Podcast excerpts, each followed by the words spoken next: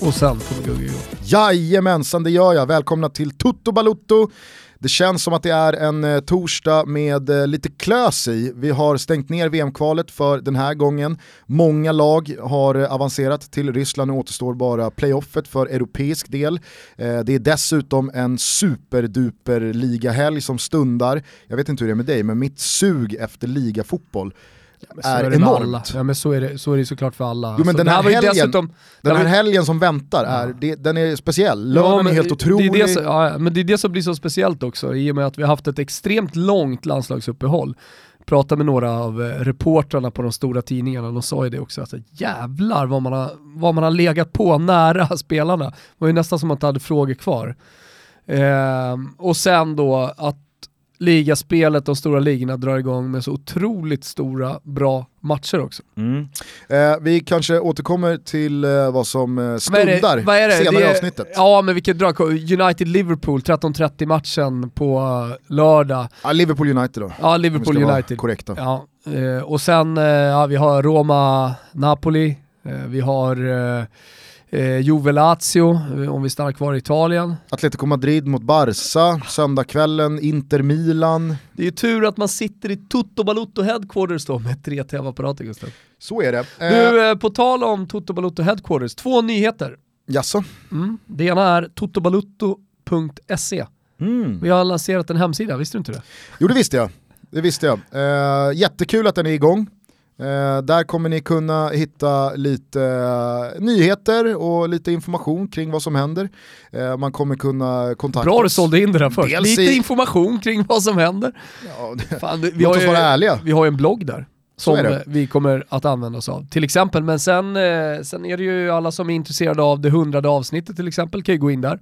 Mm. Eh, och så har man länk då till att köpa biljetter, vill du säga någonting om det? Ja, Flygande start alltså. Vi har fått en flygande start, Eh, hälften av biljetterna är sålda. Det är alltså vårt hundrade avsnitt på Oscarsteatern i Stockholm den 6 december. Mm. Eh, plåtarna kostar 350 spänn och eh, ni hittar alltså alla länkar ni behöver antingen via totobalutto.se då, eller våra sociala medier eller så hittar ni dem också på oscarsteatern.se. Och så alla som lyssnar på desktop kan ju lyssna på våra avsnitt på totobrutto.se. Vi kan väl så här säga att eh, vill man inte missa någonting som har med oss att göra och den här podden att göra, då rekommenderar vi att man eh, lägger in totobalutto.se som en eh, flik eller som en startsida i sin browser. Jobbar, sånt, eh, jobbar folk med så bokmärken och sånt? Det tror jag nog. Det tror jag nog. Jag har ju en, jag har en eh, sida som jag aldrig stänger ner på min telefon på internet. Det är bornglorious.com där jag hittar eh, födelsedagsbarn. Jag tänkte att eh, vi bara skulle nämna två stycken eh, födelsedagsbarn idag som eh, fyller eh, 35 respektive 37, nej 36 och 37. Det är Shola Amiobi och Ledley King. Vilka Premier League-legendarer som båda två får man väl säga slog ur underläge och kämpade sig till kultstatus. Mm, Vad heter eh, podden? Kings knä? Ledley Kings knä, Ja, Tottenham-podden på Svenska fans. exakt. Den är, kan jag varmt rekommendera för alla som gillar eh, framförallt Spurs, men, men också engelsk fotboll. Ja, men Ledley King eh, tror jag de flesta kommer ihåg, den reslige mittbacken eh, dominerade ju Tottenhams eh, backlinje under eh, de framgångsrika åren med Harry Redknapp, men han slogs ju hela tiden mot eh, krånglande knän. Han hade väl lite samma problem som Mjällby hade. Alltså brosken var totalt utflugna ur huset. Spelade med ben mot ben i den där knäskålen. Och pallade väl så här, han kunde spela 90 minuter, sen tränade han inte på sex dagar och sen spelade han igen. Man gillar ju de spelarna annars, alltid bra på matcher. Alla som har spelat fotboll vet ju att de finns där, alltså, gör inte speciellt mycket på träningarna. Så finns det de som är totalt dominanta på träningarna, men så fort det, en, en eh, domare blåser i en pipa så viker man ner sig. Det var ju många Tottenham-supportrar. Leon i Fiorentina att ha en sån spelare. Verkligen. ja, men det var ju många Tottenham-supportrar som eh, både menade och jag tror verkligen kände också att Ledley King kom och fyllde det tomrummet som Sol Campbell lämnade efter sig. Som liksom Tottenham through and through, mittback, skulle aldrig svika dem, men gjorde det. Ledley King, han förblev Tottenham trogen men fick avsluta karriären i förtid. Eh, och jag tror för hans liksom eftermäle och legendarstatus, att det bara gynnade honom att skadorna satte stopp och att han slutade innan folk hann liksom bli tveksamma kring hur bra Ledley King egentligen var. Han kommer ju för alltid minnas som superbra. Vem är det mer som fyller år? Det är Shola Amiobi, eh, den eh, ikoniske anfallaren från Newcastle, var ju aldrig speciellt liksom bra. Ja, men det var ju ingen stor fotbollsspelare, men han hade en sak. Han klev fram i derbyt mot Sunderland så många gånger att man till slut tappade räkningen. Och det där är ju någonting man är ruskigt svag för. Spelare som ligger och puttrar kring två och tre getingar hela säsongerna. Och sen så när det är derbyn, då kliver de fram. Mm. Jag vet ju att liksom Marco Del Vecchio, han var ju, det var ju inte någon superanfallare i Roma, men när det blev derby mot Lazio så visste man, det luktar Del Vecchio-kasse lång väg. Vis, Romulo ja. har ju tagit den positionen nu i Hammarby. Ganska värdelösa anfallare egentligen, spelar inte speciellt mycket, startar inte speciellt många matcher den här säsongen. Men det är derby, han gör sig redo med 30 kvar och genast så börjar det liksom tisslas och tasslas. Nu kommer han, derbykungen, Romulo. Ja. Marco Del Vecchio, jag såg ju honom i den här uh, sexmanna landslagsturneringen.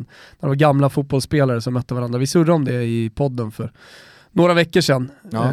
Uh, och publiken var... bara ropade shoot kring Roberto Carlos. Exakt. Eh, Marco Del Vecchio var ju med i det italienska laget och han var så otroligt jävla bra. Alltså han var ju bättre där. Man såg, där såg man hur bra han var på riktigt, för du såg hans teknik, vilket kanske du inte gjorde när han spelade som nummer nio anfallare i Roma. Nej.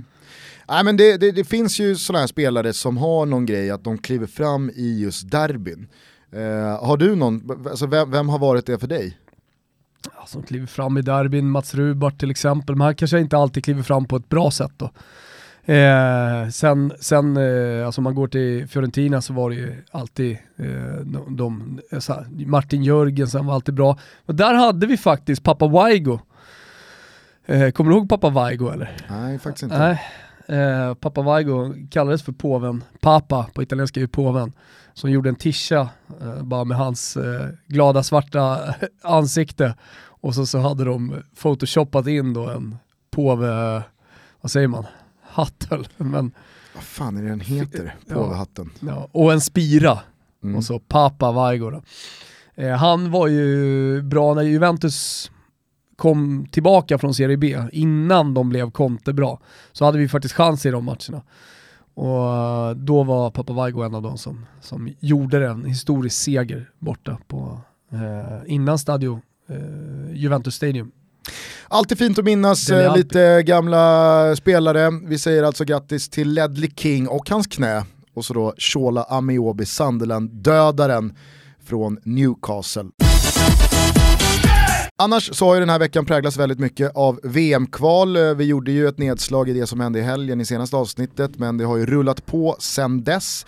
Framförallt så känns det som att rubrikerna de här VM-kvaldagarna har kommit från amerikanskt håll, både centralamerikanskt och sydamerikanskt. Eh, om vi börjar med knallen, så är väl det att Panama är klara för VM och USA missar VM. Mm.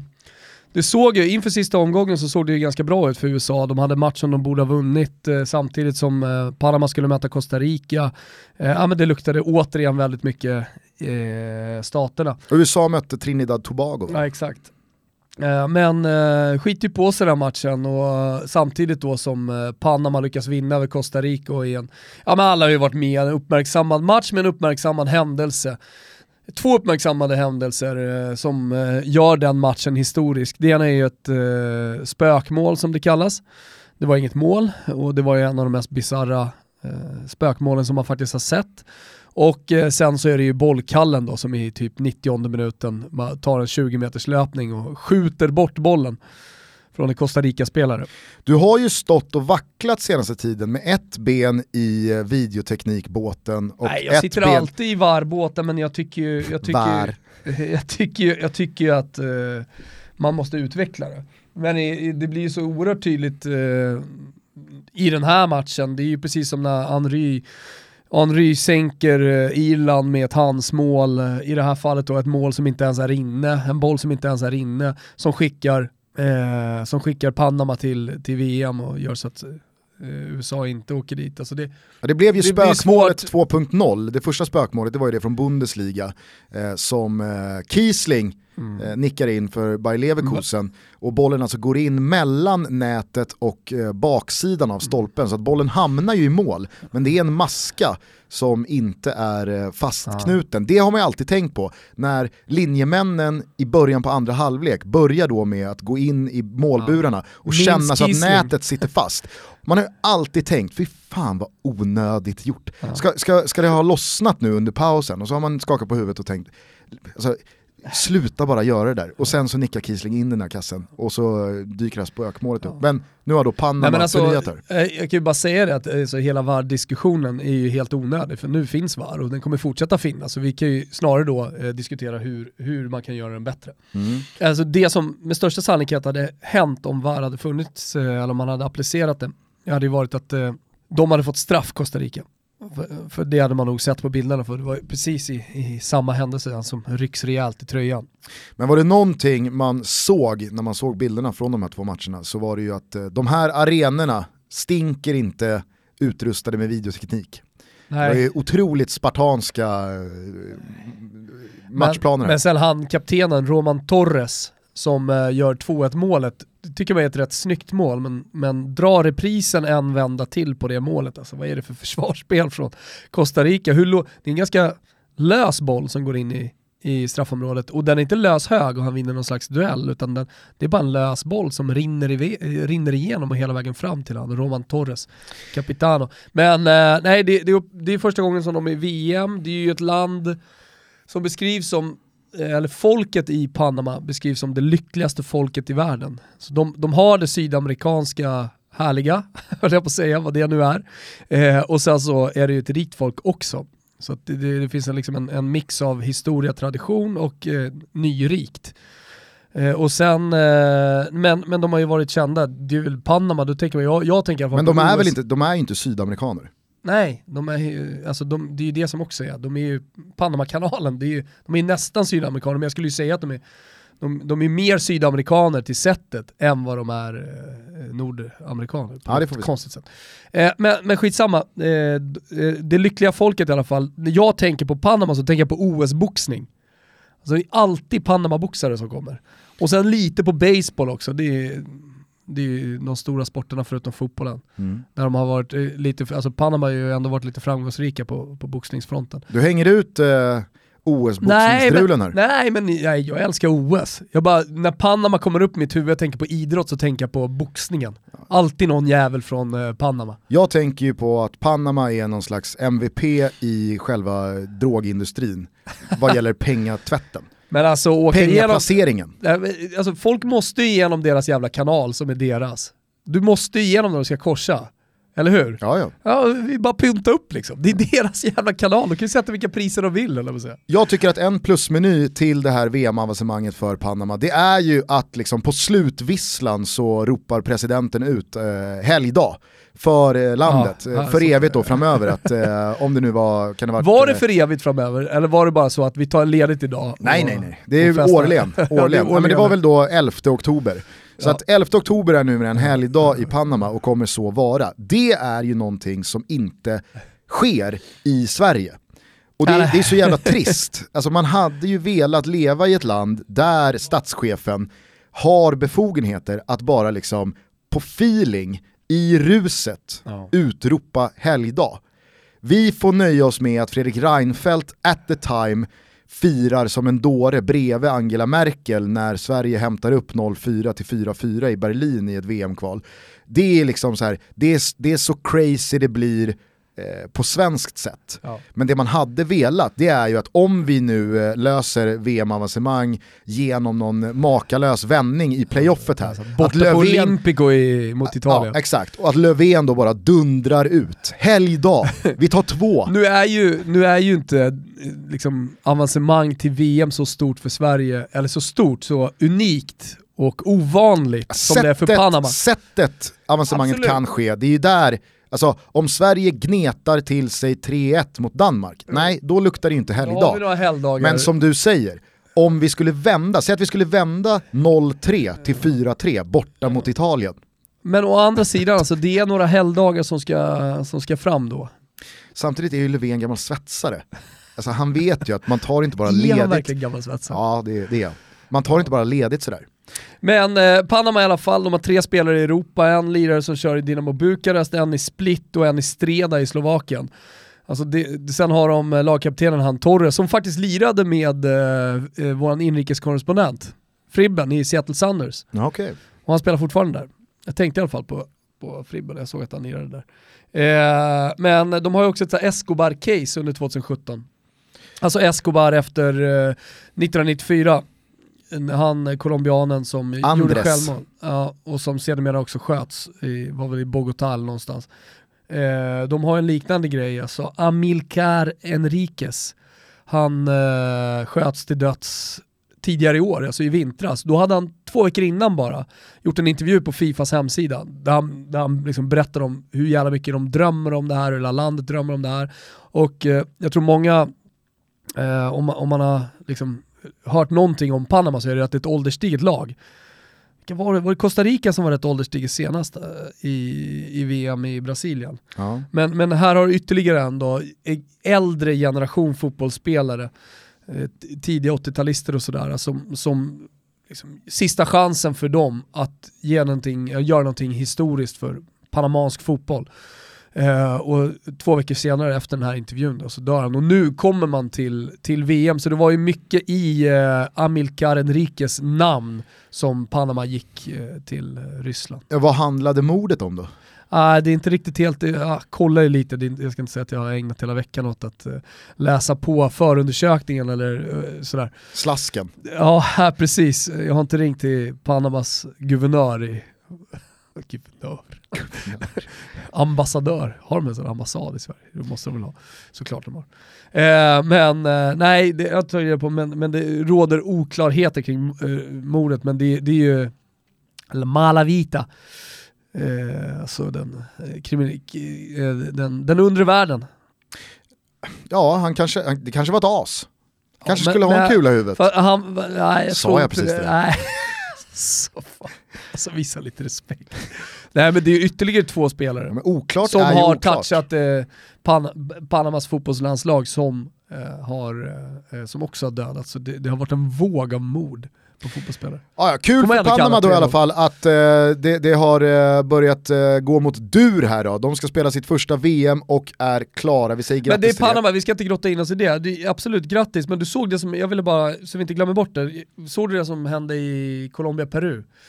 När Falcao ja. går runt till spelare för spelare och ber dem, eller ja, ber dem, han, han vädjar väl till dem att inte lira. Situationen som är är att det står 1-1 i matchen, eh, Colombias eh, lagkapten och stora anfallsstjärna eh, Falcao, han vet då att båda lagen går vidare på det här resultatet och så finns det då en, en, en video nu som snurrar runt där. Falcao med den tidsenliga kupade handen ovanför munnen så att man inte ska kunna läsa läppar, så går han runt till de olika peruanska spelarna spelarna och eh, får vi ändå förmoda informera dem om att eh, så här är det va gubbar, 1-1 tar oss båda ja. vidare.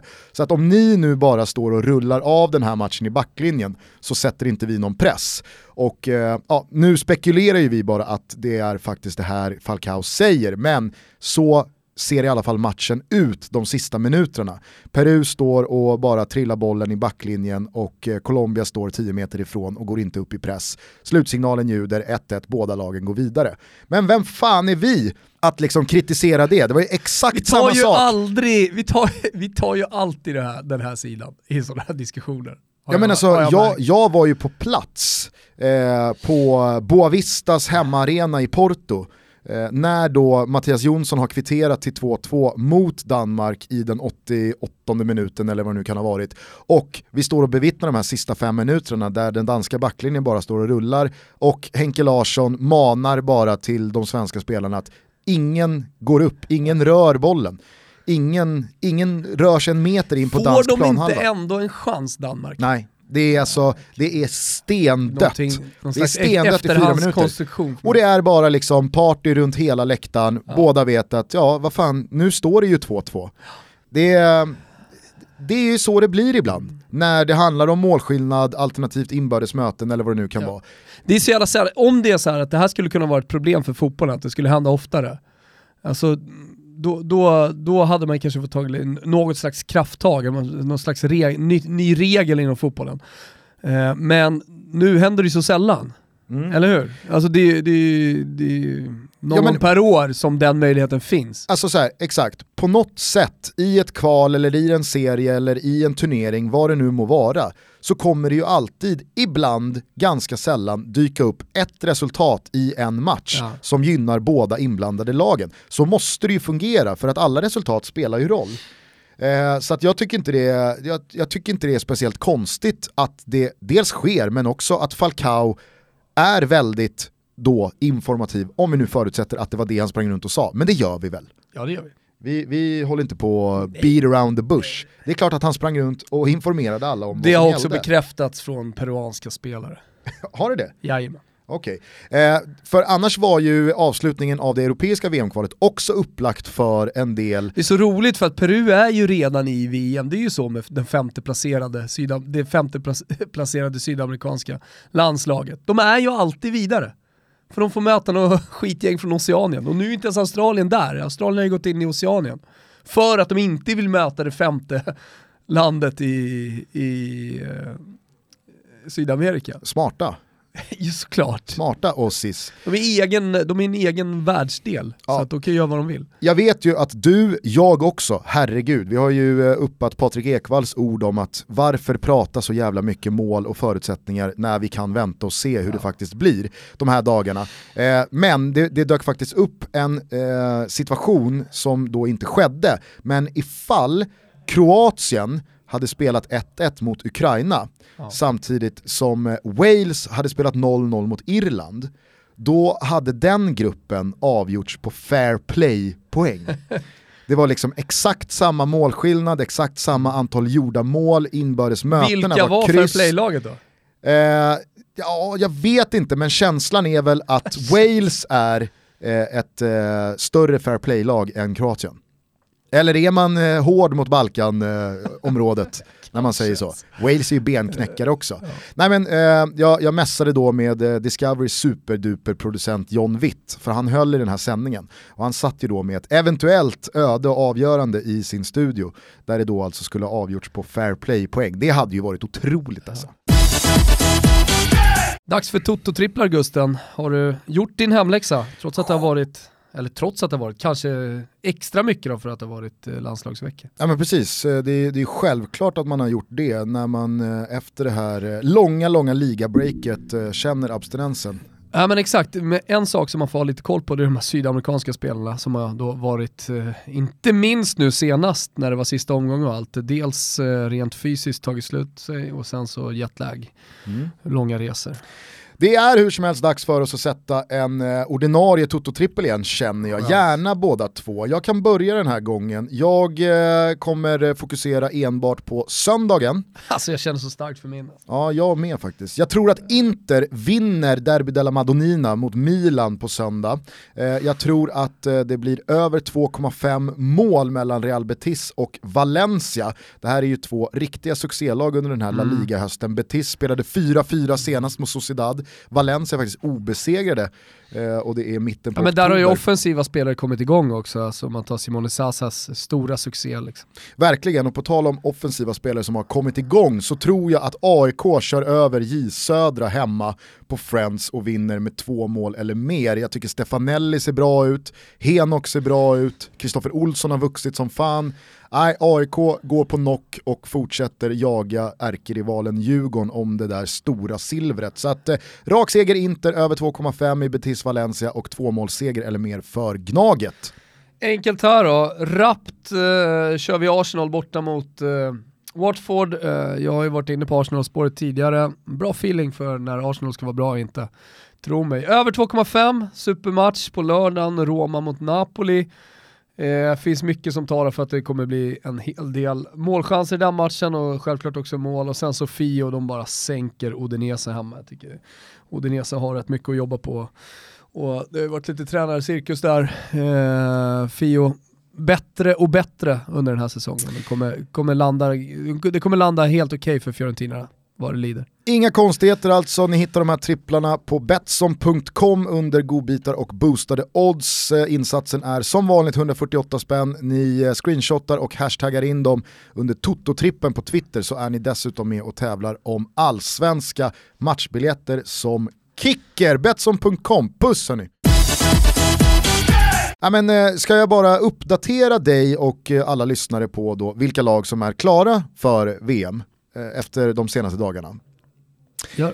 Det är utöver Panama, Colombia då, då, Argentina, Uruguay, Frankrike, Portugal, Serbien, Island, Egypten, Polen, Costa Rica, Nigeria, Spanien, England, Tyskland, Saudiarabien, Sydkorea, Belgien, Mexiko, Japan, Iran, Brasilien och Ryssland. Eh, vi får väl se vilka som tillfaller utanför Europa. Det vi i alla fall kan konstatera är att det väntar playoff för Sverige. Ja. Och eh, du har ju eh, de senaste dagarna stött och blött de eventuella motståndarna här. Mm. Hur eh, har dina tankar och känslor landat inför lottningen som sker nästa vecka? Jag tycker att det skiftar hela tiden för det är ganska jämnt rent kvalitetsmässigt. Det är ganska klart att Italien på pappret eh, har, har eh, det bästa laget och jag tror också att det är de som kommer vara eh, alltså de största favoriterna eh, oavsett liksom vilka de möter.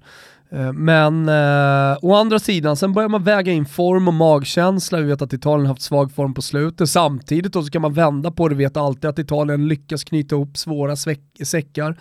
När det har krånglat till sig i kval eller i gruppspel på VM så, så har de alltid på något jävla konstigt sätt krånglat sig ur situationerna. Eh, och det, det, är den rädslan man har med Italien. Alltså, når de sin max, då vinner inte Sverige över Italien, så enkelt är det. Eh, eh, så det, det är där man brottas där. Kroatien, ja, nej, det har inte sett jättebra ut. De har bytt tränare återigen här. Eh, det såg inte sådär överjävligt bra ut mot Ukraina rent spelmässigt heller. Sen är det en tuff motståndare, men man, man, man lyckas lösa det. Eh, men så kollar man på mittfältet, ja där är Modric, Rakitic, Perisic, Mandzukic framåt och ja, det, det, finns jävligt många bra spelare. Det är ett, det, det är ett snuskigt talangfullt lag, Kroatien. Jaha, pallar man sig vidare liksom? Jaha, vad har vi i Danmark då? Ja, det är uppenbart att Danmark är det svagaste laget. Men det är också ett lag som bara för ett par veckor sedan vann med 4-0 mot Polen.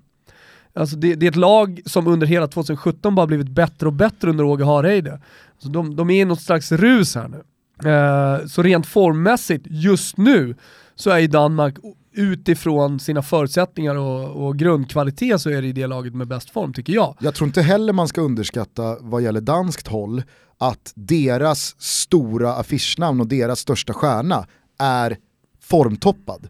För vi kommer ihåg vem och vad som var skillnaden för två år sedan mellan Sverige och Danmark? Jo men det var ju Zlatan. Det var ju att Zlatan var i, i den formen han var i och han var den stora skillnaden. Kollar man på Sverige idag, ja, men då är det Emil Forsberg som ska vara den stora stjärnan. Jo. Han har sett lite halvsvag ut här senaste tiden, medan Christian Eriksen då, i Danmark, otrolig, otrolig form på honom. Ja ruskig alltså. Man skulle vilja bryta benen på honom inför en match mot Danmark. Och med hans eh, fötter både i spel och från fasta situationer alltså så tror jag absolut Varför trodde jag någonstans att du skulle säga att, att, att Bentner var i superform? det, det jag, jag, jag satt och väntade på att du skulle säga Bentner, jag vet ja. inte varför. Nej. Nej men håll med mig om att det, alltså, så här, det ska inte underskattas Nej. att det finns en stjärna i toppslag. Jag har ju pratat om Cornelius och alltså, du och jag har ju gillat dansken. Alltså den nya unga generationen som kommer upp där, finns jävligt många bra spelare som säkert kommer göra avtryck ute i europeiska klubblag. Eh, men om du jämför med Kroatien och Italien så är de ju inte där.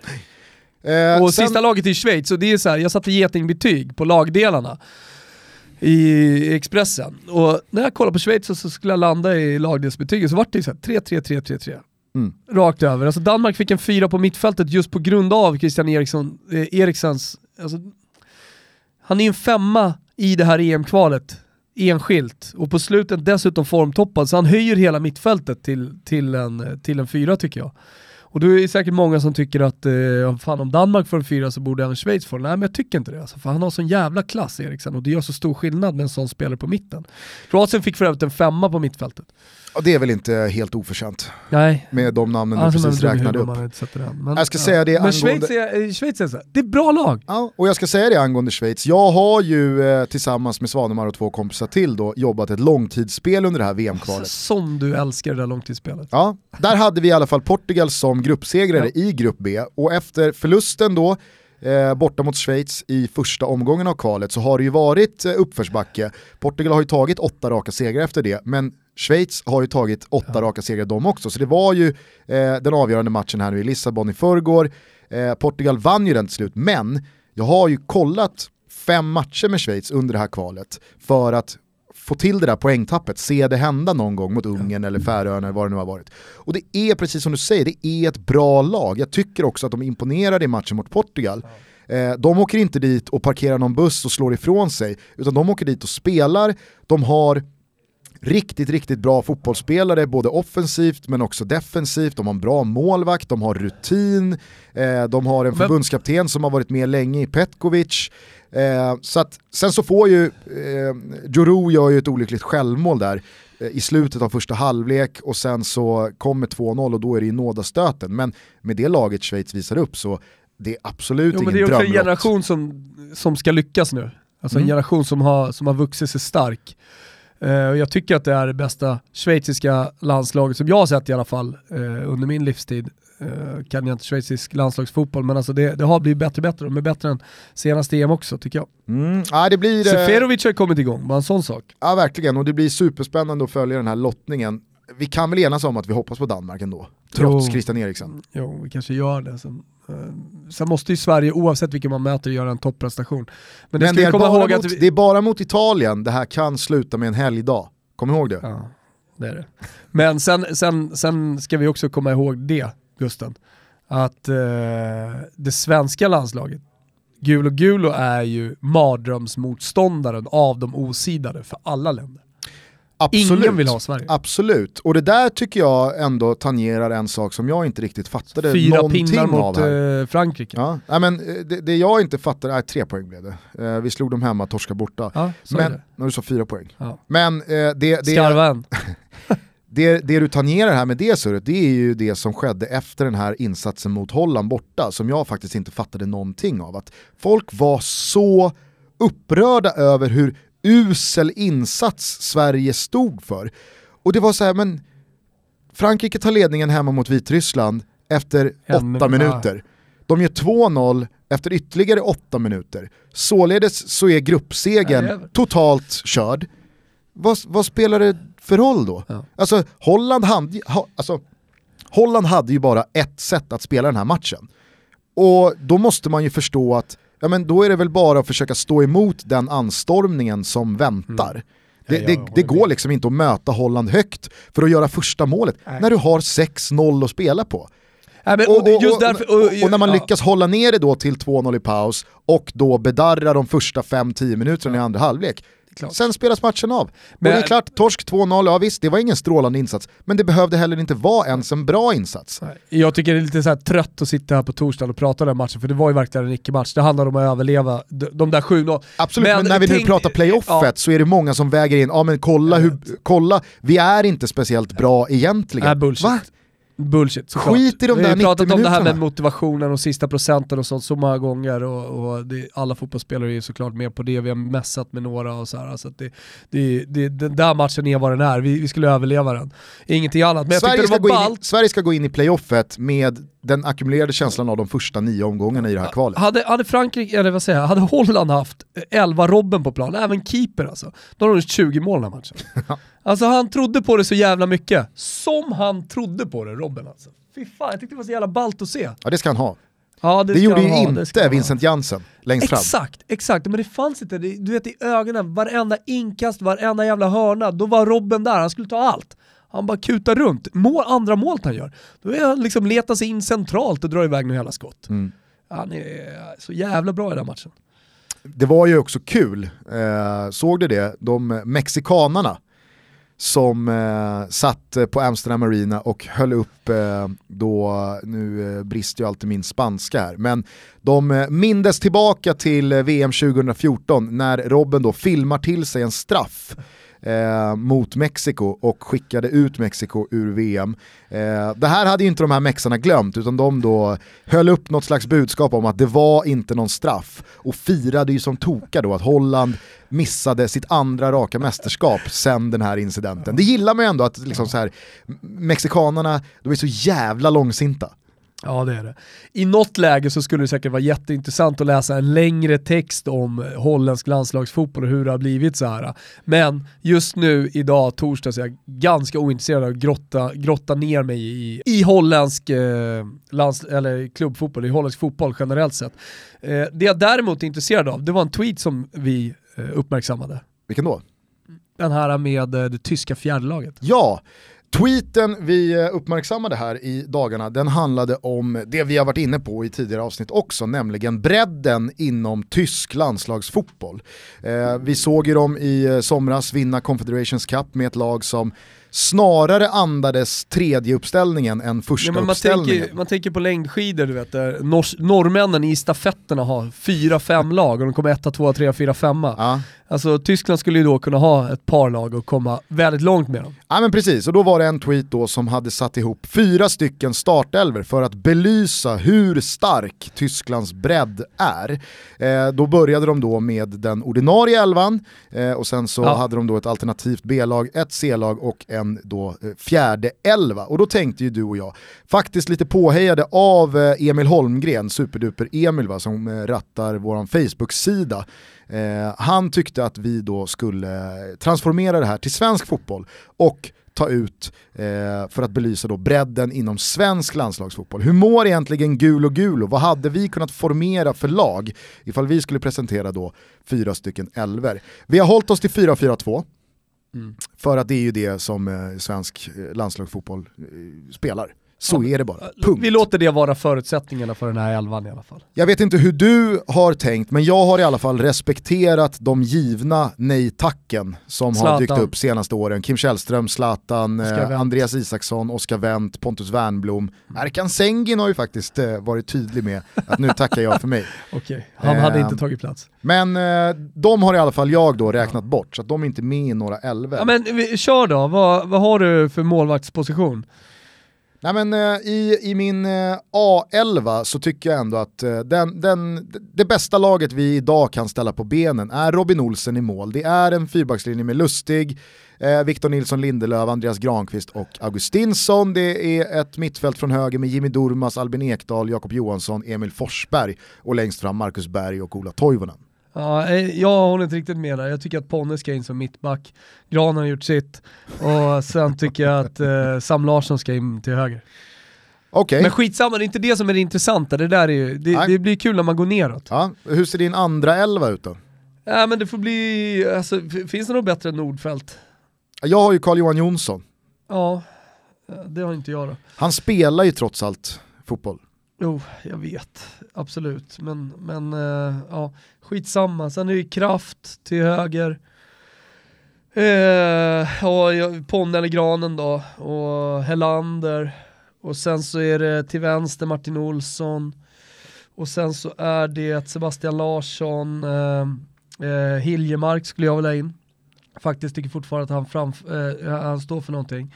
Dormas får gå in i en andra elva. Eh, och sen så har du Eh, till vänster skulle du faktiskt kunna få in Quaison, jag tror att han skulle göra det riktigt bra där. Och eh, sen eh, Guidetti, ja frågan är vem, jag har ju flera här. Alltså, du har liksom inte skrivit ner elver utan jo. du bara drar namn ur någon slags Nej, bank. Jag säger ju min elva här nu. Ja, du, det, det, låter som att det svajar. Nej men jag är inte helt säker, jag har tagit ut fyra elver, jag säger att jag är, lite osäker däremellan, men det intressanta blir när man kommer till fjärde elvan. Det, eller hur? Ja, ja okej. Okay. De här är ju, alltså, det, här är ju, det här är ju nästan givna spelare liksom. Min andra elva, eller hade du någon anfallare i din andra elva? Carlos. Jag har Carl-Johan Jonsson i mål, jag har Emil Kraft, Ponne Helander och Martin Olsson i backlinjen. Viktor Claesson till höger, Sebastian Larsson och Hiljemark centralt och Sam till vänster. Sen har jag John Guidetti och Isak Kiese eh, uppe på topp. Eh, det här är ju ett resultat också av att det här är väldigt många som är bofasta i A-landslaget men som eh, inte eh, tillhör då eh, en, en ordinarie elva. Således så måste ju de då i min värld gå in i, i någon slags andra elva. Ja, vad har du för uh, keeper, vad sa du? I tre, ja, men ta tredje då, vad, Ja. vad, hur, hur låter den? Tredje elvan låter som följer. Kristoffer Nordfeldt i mål, Mattias Johansson till höger, ett mittbackspar med Alexander Milosevic och Jonas Olsson. Och sen Nisse Johansson till vänster. Sveriges bästa vänsterback. Eh, jag har Marcus Rodén till höger. Gustav Svensson och eh, Kristoffer Olsson centralt, Ken Sema till vänster. Eh, på topp Alexander Isak och Carlos Strandberg. Nej, eh, där är jag inte riktigt med det. Eh, jag har eh, Dalin i mål, inte du. Och sen så har jag, eh, ja, men jag, jag, jag har valt att köra Dagerstål i, i mitten tillsammans med Holmén. Okej. Vad garvar du åt? Nej, jag det var väldigt oväntat att eh, du skulle dra upp Dagerstål. Ja, och eh, Oskar Wendt fick man inte ha med va? Nej. Nej, då har jag Pierre Bengtsson där. Mhm. till vänster. Och sen eh, på mittfältet då eh, så har jag Simon Gustafsson och eh, Niklas Hult. Och sen eh, framåt, eh, om man tar på, eller ja framåt, men på kanterna så har jag Claesson och eh, jag har eh, eh, Ken Sema. Mhm. Och sen framåt eh, så har jag Mikael Ishak och Totte Nyman. Ishak och Totte Nyman alltså. Ja. Jag har ju eh, alltså, eh, medvetet valt bort Totte Nyman och eh, Armenteros. De Eh, finns inte med längre. Jag tycker inte att det är två av Sveriges åtta bästa anfallare alltså. Nu kommer din fjärde elva, det är det här, det här laget skulle möta den där tyska superelvan. Ja, jag har Johan Wieland i mål här. Ja, jag med! Sen har jag Limpan Wahlqvist till höger, tycker att det är allsvenskans bästa högerback. Där är jag Sundgren, vi kan väl göra så lite dynamiskt, Ja. där är jag Sundgren. Vi båda eh, väljer alltså att bortse från Anton Tinnerholm. Tydligen Men det. Jag har, jag har Tinnerholm eh, Sundgren där och folk vet att jag är aik och, och så vidare. Så att jag är väl färgad där, men låt mig vara färgad. Ja. I eh, mittlåset så har jag Jakob Une Larsson Tycker att han är bättre också. och eh, Sotte, Papagiannopoulos från Jag har Östersund. också Sotte, fan vad roligt. Eh, och sen har jag faktiskt eh, tagit in Brorsson där. Frans Brorsson och Sotte i ditt mittlås alltså. Okej. Eh, till vänster alltså har jag Kristoffer Telo. Kanske borde jag ha Niklas Hult han har ju spelat väldigt mycket vänsterback i Panathinaikos. Ja, Så att eh, kanske byter jag här live då, från Kristoffer Telo till till Hult. eh, Hult. Men jag gillar Telo som fan, jag tycker han är riktigt, riktigt bra. Ja, jag gillar Telo också, jag har honom som fyra här också. Mm. Eh, mitt eh, mittfält har jag Mange Eriksson till höger. Eh, Mange Eriksson till höger. Ja, Eh, det har ju inte jag va? allsvensk skytteligaledare, två SM-guld innanför västen, spelat Champions League. Jag gillar ju det här med spelare som kommer in och skjuter med rätt fot från kanten, alltså alla Robben. Jag tänker att det, det närmsta vi har då med vänsterfoten är Eliasson. Mhm. Ja, han har gjort det otroligt bra det här året i alla fall. Ja, men jag tänker att eh, han, får, han får ändå chans i min fjärde elva. Okej, spännande. Alltså vår Robben. Centralt, då har jag faktiskt eh, räknat med att Alexander Farnerud kommer tillbaka eh, fit. För att jag tycker han är, eh, det är en riktig klassspelare. Eh, tillsammans med Kerim Rapti. Centralt. Ja. Jaha. Eh, nej, det har inte jag gjort då. då. Jag kör ju med eh, Fransson och eh, Rodén då. Fransson och Rodén. Ja. Eh, Rodén centralt. Ja. Okej. Han spelar Eh. ju jävligt, han spelar ju tremanna eh, mittfält liksom centralt, alltså det man kallar för Metsala. Så han kan absolut spela där. Till vänster har Simon Hedlund. Elfsborgsyttern som gick till Zweite och eh, Union Berlin, vars brorsa lackade på att Ken Sema togs ut till landslaget här nu för två veckor sedan och gick ut på Twitter och skrev Hur fan kan Ken Sema komma med? Okej, jag kanske är lite partisk här men brorsan är king i Zweite. Gillade jag. Ja. Simon Hedlund eh, går till vänster i min elva. Jag ville ju, alltså sett till hur de senaste åren har varit för vår älskade utrikeskorrespondent, eh, då tänka mig Danne som en ytter. Han har ju spelat väldigt mycket ytter. Jag har han som ytter. Ja. Men, Komma in och skjuta med höger. men i min bok så är ju Danne liksom som klippt och skuren som den kvicka, snabba i djupet i ett tvåmannamittfält i ett 4-4-2. Så att han finns på topp okej. tillsammans med Branimir Vem har du till vänster då? Simon Hedlund. Ja, ja, ja just det. Ja, jag har Danne Larsson där. Ja, vem har du på topp då? Eller Ja, men vilken? vi- vilka hade du på topp? Jag har Branimir Ergota och Danne. Ja, jag, jag har eh, Branimir Ergota och eh, Armenteros. Du har ändå Armenteros Ja. där alltså. Ja. Ja, jag, som sagt, jag valde ju medvetet Jag bort valde, Totte Nyman mellan, och ja, men jag valde mellan, jag har, inte, jag har inte nämnt Alexander Isak än. Alltså jag valde mellan eh, Alexander Isak och Armenteros, men, men eh, Alexander Isak, han måste börja spela fotboll.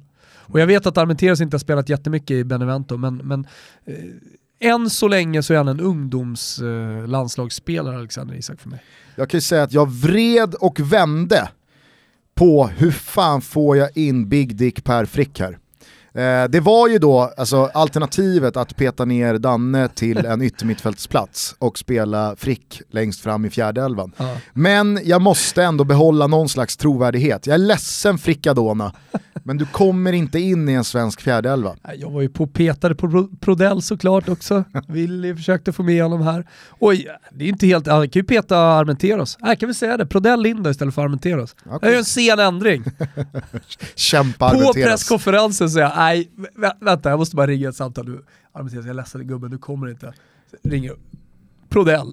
Armenteros har en tung höst. Visade sig sen, efter två timmar, någon eh, kunnig journalist säger bara det, men du eh, Prodell bröt ju benen förra veckan Thomas.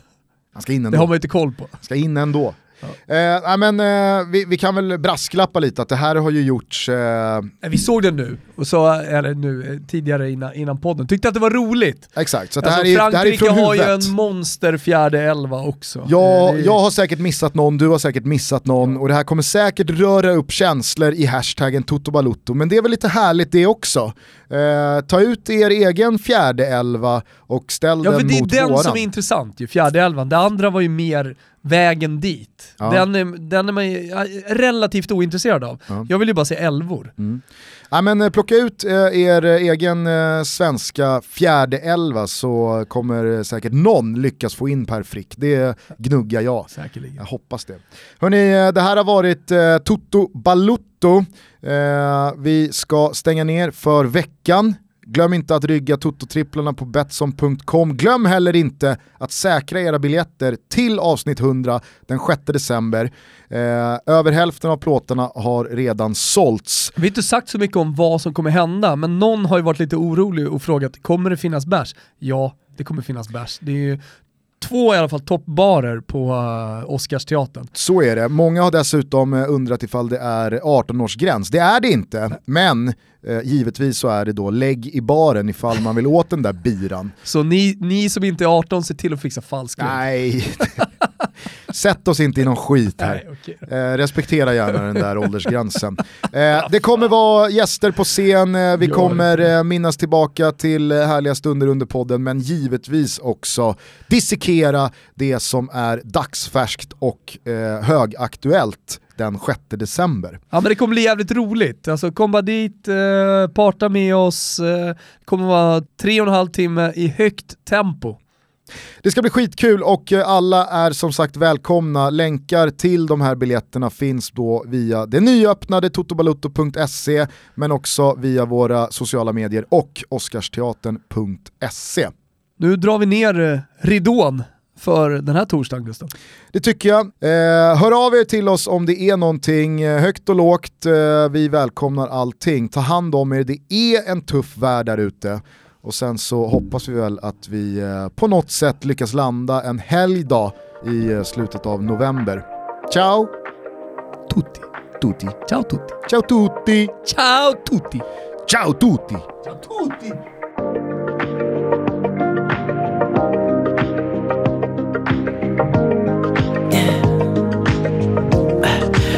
Tell me what you really like.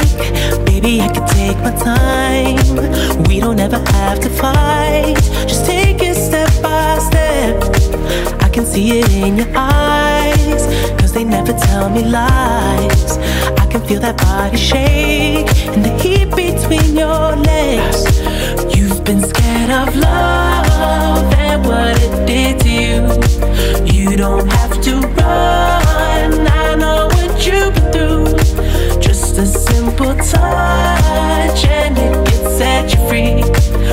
don't have to rush when you're alone with me.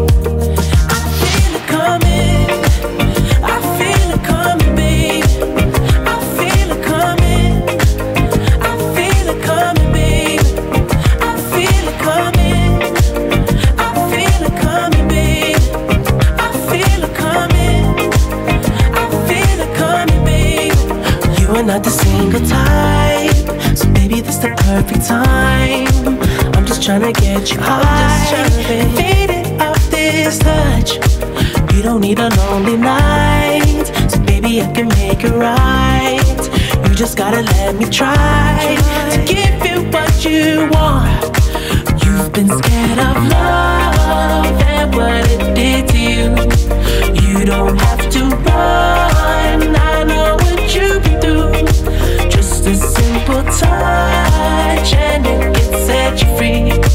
We don't have to rush when you're alone.